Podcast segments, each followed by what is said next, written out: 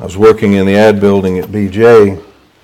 The dean of the School of Fine Arts came in, Dr. Gustafson, and we have some of his hymns, the music, a couple at least, in our hymnal.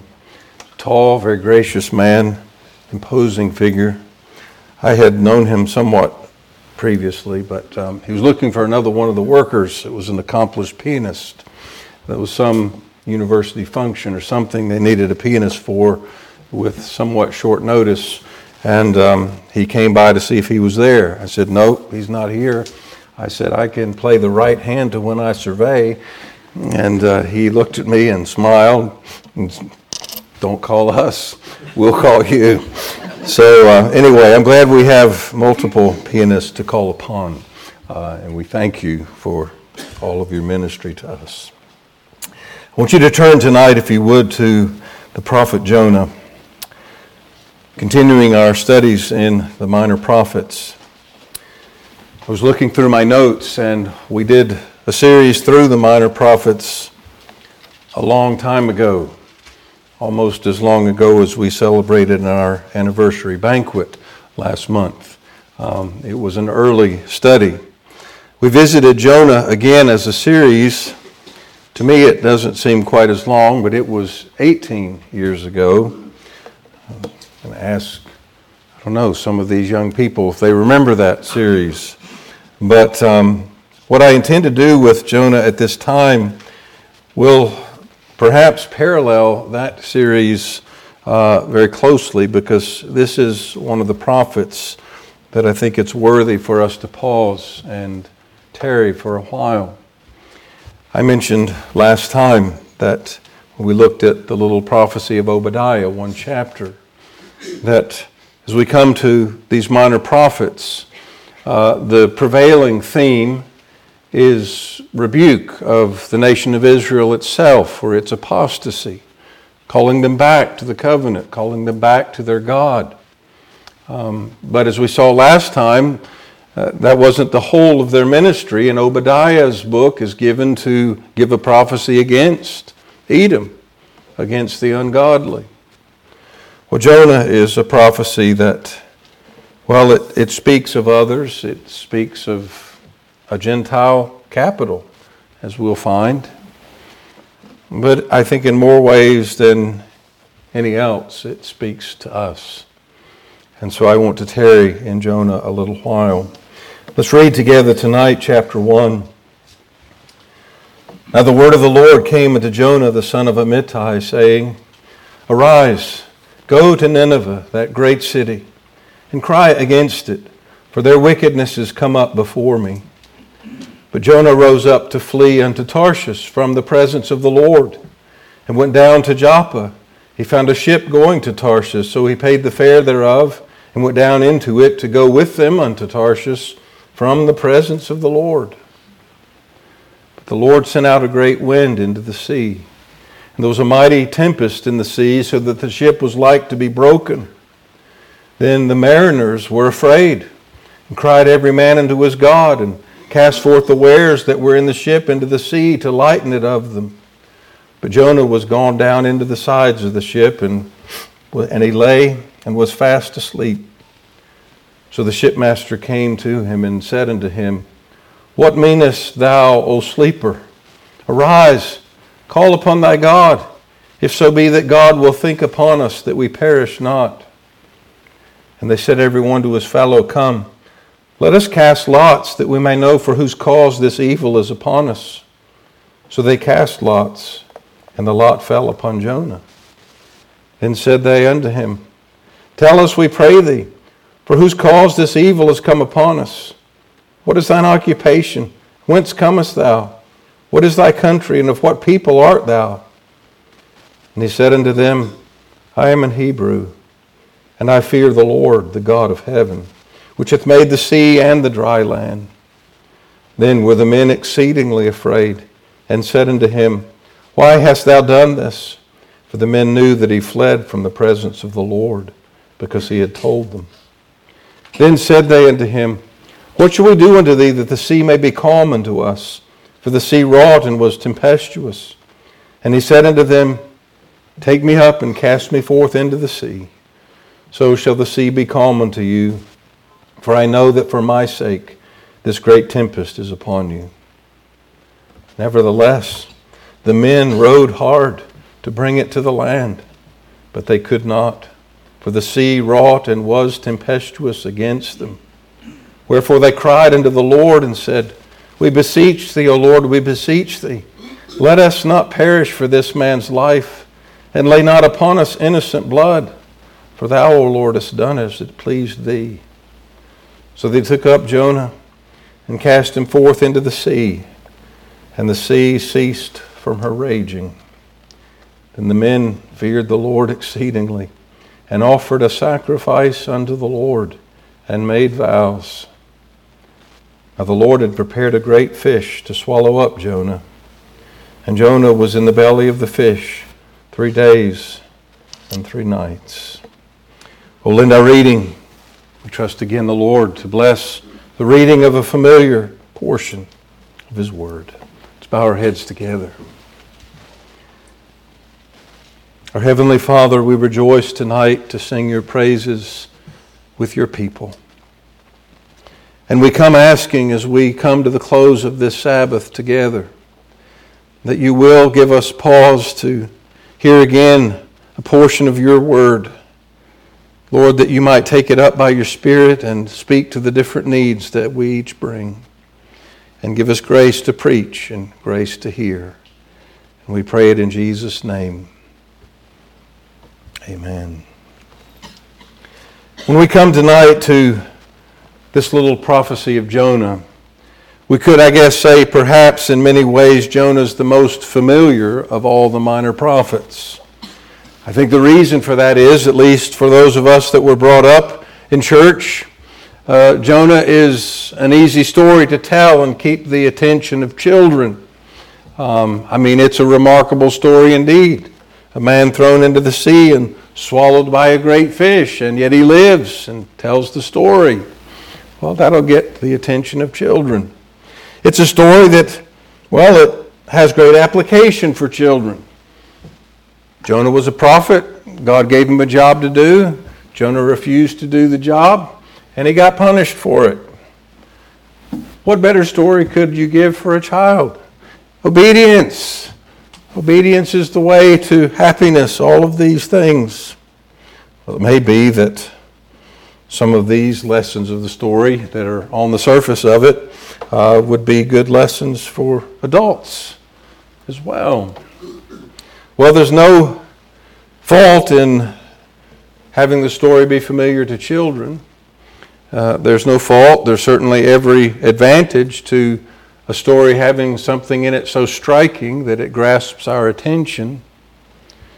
But Jonah is a book that is far more about the mere question of the disobedience of this prophet and the remarkable story of a man swallowed by a great fish. Jonah is a book that searches our hearts. I have mentioned more than once in the pulpit that the Lord broke an airplane once for me to read Hugh Martin's commentary on Jonah. If I could elaborate on that story for just a moment. It was the first time I think I had gone to our church in Vancouver. In those days, somewhat still today, you scope for the best price you can find. And I had a flight from Charlotte to Seattle, Piedmont Airlines. And we miss them. But uh, they had one plane, a 737, every day from Charlotte to Seattle, refueled, loaded up, came back home. Somebody drove the three hours down to pick me up from the church. On the return trip, one of the laymen in the church was taking me back. That was an interesting journey for a lot of other reasons. I'd grown up a Baptist. I'd never been around a Paedo Baptist that was more dogmatic in his views of baptism than Baptists were, but that's its own story. But when we got to the Seattle airport, the line was almost out the door for the Piedmont counter. Something was wrong, and the plane hadn't come. They were rebooking everybody. I got through the line, got rebooked through San Francisco, then Atlanta, then Charlotte, and then home to having done an all nighter, come straight into the pulpit. But for 10 hours, I sat in Seattle. For the couple of hours in the airport in San Francisco, the cross continental flight through the night. All I had was a Bible and Hugh Martin on Jonah. And as I began to read Hugh Martin, my heart was smitten. A book I thought I knew, a heart I thought I knew. And well, there's a message in Jonah for us all. Jonah is a, a book really about the sovereignty of God. We have that giant phrase in the midst of this prophecy. Salvation is of the Lord. And I had certain thoughts about what God was going to do in our ministry. We were a year perhaps into the ministry at that point. And nothing that I had expected to happen was happening. Different things were happening, to be sure. And as I read through this prophecy, Jonah's a man who had a heart for God, a burden for the people of God, and some ideas about what God was going to do, what God was going to use him to do. And dare we say some thoughts about what God ought to do. And when God chose to do something different, it almost ruined him. Jonah is it's a word I say for us. If you look at the book, it is remarkable in a lot of ways. Commentators speak of it even for its literary style, the nature of the book and its parallelisms. If you look at the four chapters, there's, there's a sequence in the story. In chapter one, the prophet's called to do a task, but he's disobedient. In chapter 2, he's in the belly of the fish. There's prayer. We'd probably pray if we had been swallowed by a whale, too. Prayer and confession. We come to chapter 3. The call of God is reissued verbatim, virtually to Jonah. And this time he obeys instead of disobeys. And then we come to chapter 4 and we find prayer again. But this time, not a prayer of confession, amazingly, a prayer of complaint. And so it captures the attention of scholars for all of those literary reasons as well. Jonah's a prophet that figures quite prominently in the New Testament scriptures. Christ references Jonah on multiple occasions. He references Jonah with regard to himself. He says, A greater than Jonah is here. Jonah has a theme I think that perhaps often gets overlooked in the story about the great fish. So I want in these weeks to try and examine again this remarkable prophecy. Coming this evening, really just to give some background, doctrinal and historical background, really, to the book. Jonah was a minister in contemporary times with Amos and Joel, Isaiah, he ministered probably about halfway between the severance of the ten tribes under Jeroboam, so Solomon's son, and the season in which the, twi- the tribes were overturned by Assyria in 722.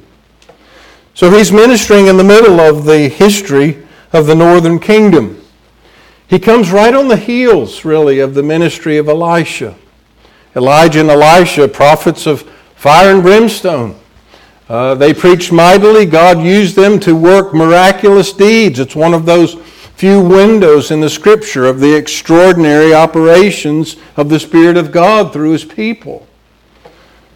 So Jonah was probably schooled in the school of the prophets and had seen thunderous preaching in the previous generation and perhaps was willing and able and desirous to do the same. But interestingly, that's not what God called Jonah to do.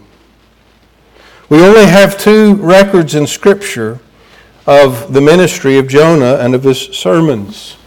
If you look back in 2 Kings chapter 14, we'll not turn it up, but it's recorded there that Jonah, or God gave Jonah to preach a message to Jeroboam II with regard to prosperity in Israel, that they would reclaim lands that they'd long ago lost by their enemies. And so, this restoration, this season of prosperity, it said, which the word had, which God had spoken through the word of Jonah, the son of Amittai. And then we have his book, which is, well, his five word sermon to Nineveh and Assyria. And I've always felt it was remarkable what God asked Jonah to do to preach a message of earthly prosperity to a nation that is on the verge of chastening from the hand of God. And then he preached to the Ninevites a message of judgment, chastening to a Gentile people that were on the verge of revival. And so God indeed called him to, to preach some remarkable messages. And I suggest perhaps messages that he was surprised and perhaps a little uncomfortable preaching. It didn't fit with what he expected. It didn't fit with what others had been called to preach and what he thought he would be called in line to do himself. Sin was rampant in Israel. The Pentateuch was ignored. But what God had put forth in the books of Moses was quite relevant to the people of those times. He had spoken about days in which, if they entered into apostasy, he would scatter them abroad among the heathen. And that's what Jonah's contemporaries and even those that came after would preach. That's what would occur. But Jonah wasn't called to preach that to his people. He was called to do something different. If you look at what God called Jonah to do in going to Nineveh, in many ways, Jonah's ministry was to be a harbinger, could we not say, of the whole New Testament season. When God called Jonah to go to Nineveh, beyond that, when God intervened in Nineveh and sent repentance and changed hearts to the Ninevites, his judgment was turned away. And so revival came to Nineveh while Israel was still ever deepening in her apostasy. In some ways, what had happened, or what God called Jonah to be in the middle of happening, was a provocation of Israel, a provocation of them to jealousy. Turn back with me, if you would, to the book of Deuteronomy. Deuteronomy 32, and remember, Deuteronomy is that sermon. The whole book's really a sermon that God gave through Moses to the people just before they're entering into the land. Deuteronomy 32, and let's begin in verse 15. But Jeshurun waxed fat and kicked. Thou art waxen fat, thou art grown thick, thou art covered with fatness. Then he forsook God which made him, and lightly esteemed the rock of his salvation. They provoked him to jealousy with strange gods. With abominations provoked they him to anger. They sacrificed unto devils, not to God. To gods whom they knew not. To new gods they came that came newly up, whom your fathers feared not. Of the rock that begat thee thou art unmindful, and hast forgotten God that formed thee. And when the Lord saw it, he abhorred them because of the provoking of his sons and of his daughters. And he said, I will hide my face from them. I will see what their end shall be, for they are a very froward generation, children in whom is no faith. They have moved me to jealousy with that which is not God. They provoke me to anger with their vanities. And I will move them to jealousy with those which are not a people. I will provoke them to anger with a foolish nation. Remarkable in this song of Moses, really the prophecy of Israel's history. What happened in these days in which Elijah and Elisha and Jonah's contemporaries prophesied? Israel had followed the ways of the heathen. To them, their God was their national God. The other nations had their gods. And they began to forsake even the ways of their God and peer into the ways of the other nations. They incorporated the other nations' sins. Ahab has remarked that it was almost as if it had become a light thing for him merely to walk in the apostasy of Jeroboam, his forerunner. No, he embraced the sins of the heathen that surrounded him. And the way the Lord phrases it in Deuteronomy, the way it has worked and is working out even now in history. Israel provoked God to jealousy by following those things which are no gods. And God said, I'm going to provoke you to jealousy by calling to myself a people which are not a people. Now, we've seen something of that in Hosea, but that reference Paul borrows in Romans. That reference to Israel so far gone in its sin that they were not a people. They were brought back. But what a picture. God, in this midway point, if you will, in the history of the nation, does a thing, a real thing. It's a microcosm of the whole New Testament scriptures.